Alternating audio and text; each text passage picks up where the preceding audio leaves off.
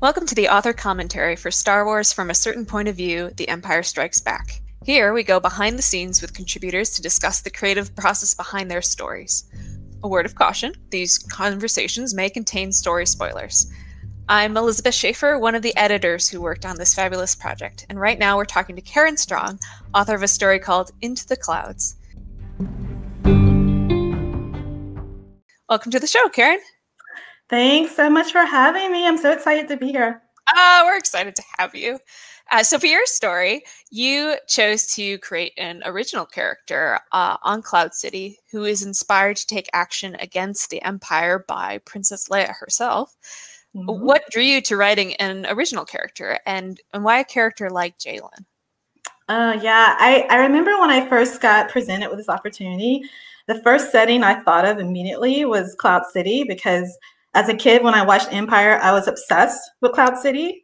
so I knew that whatever story idea I came up with, it would be set in Cloud City. And so I was watching the show, I was watching the movie, and I started thinking about the citizens of Cloud City, especially after the infamous Lando announcement, right? Like they're in the they're in the hallways, they're like scrambling, like and so I was thinking, what would these people be doing before then, you know, and how would their how that decision of having to leave Cloud City, if you could, what would what would your decision be? And so I started thinking about Jalen Siri, who came to me because I knew that Cloud City was known for its like casinos and you know elegance, and I knew she was going to be rich. So I was like, just make her a Tibanna gas heiress, right? And just have this thing going on where you know she's born into wealth. So of course she didn't really ask for any of these things. So she uses you know fashion as a way to pretend and you know get away from her responsibilities and i wanted to explore how the empire coming to cloud city would sort of push her to make a decision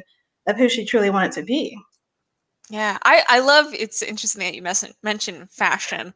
Um, mm-hmm. one of the things I love about your story is how jalen finds, you know, she she puts on a dress that's just like the one that Leia has, and she finds this really inspiring. And in mm-hmm. some ways, that that totally reminds me of the amazing cosplay community and yeah. how uh, people dressing like their heroes can make them feel like heroes themselves. And uh, do you have any experiences with cosplay? Oh, I do. I said, you know, living in Atlanta, you know, at Dragon Con every year, oh the, my the gosh, highlight. the parade, yeah, yeah parade, of course, and seeing all the Princess Leia's every year and how every year they sort of put a twist on their outfits. So I definitely love. I, I used to dress up as Princess Leia at Halloween and at parties. I I used to love having the Cinnabons, you know, the big old buns sure, inside of my yeah. head because I had a lot of hair, so it was easy to do. And so I really did like Princess Leia just for what she stood for. You know, she's not a princess that needs to be saved. She can save herself. And even the actress Carrie Fisher, you know, the way she, you know, pushed against, you know, authority and challenges people's, um, you know, point of view. So I really love the energy and I want to bring that into the story. Yeah, absolutely. I, I loved I loved that line in the story about I, I want to be on the side that doesn't shoot at princesses. That's yeah, you know, you know, if you're shooting at princesses, you're probably not the side I want to be on. uh, but but going back to to Jalen, oh my gosh, I love her so much, and I love Dresh and their um, relationship, camaraderie. Relationship. um, they just feel like such completely realized characters, even though we only get to spend a few pages with them.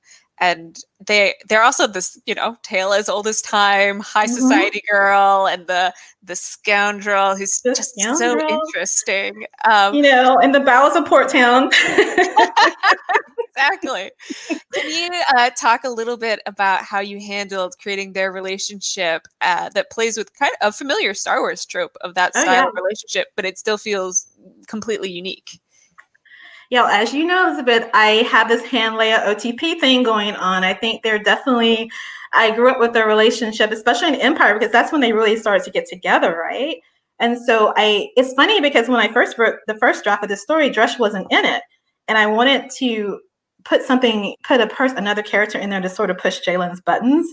And of course, I thought, what better mirror than to have like a Han Leia mirror mirroring their like relationships and their growing attraction to each other, even though they're both not really, you know, speaking out loud about their attraction. And then what happens when these uh, opposite attracts kind of trope? What happens when they're pushed together?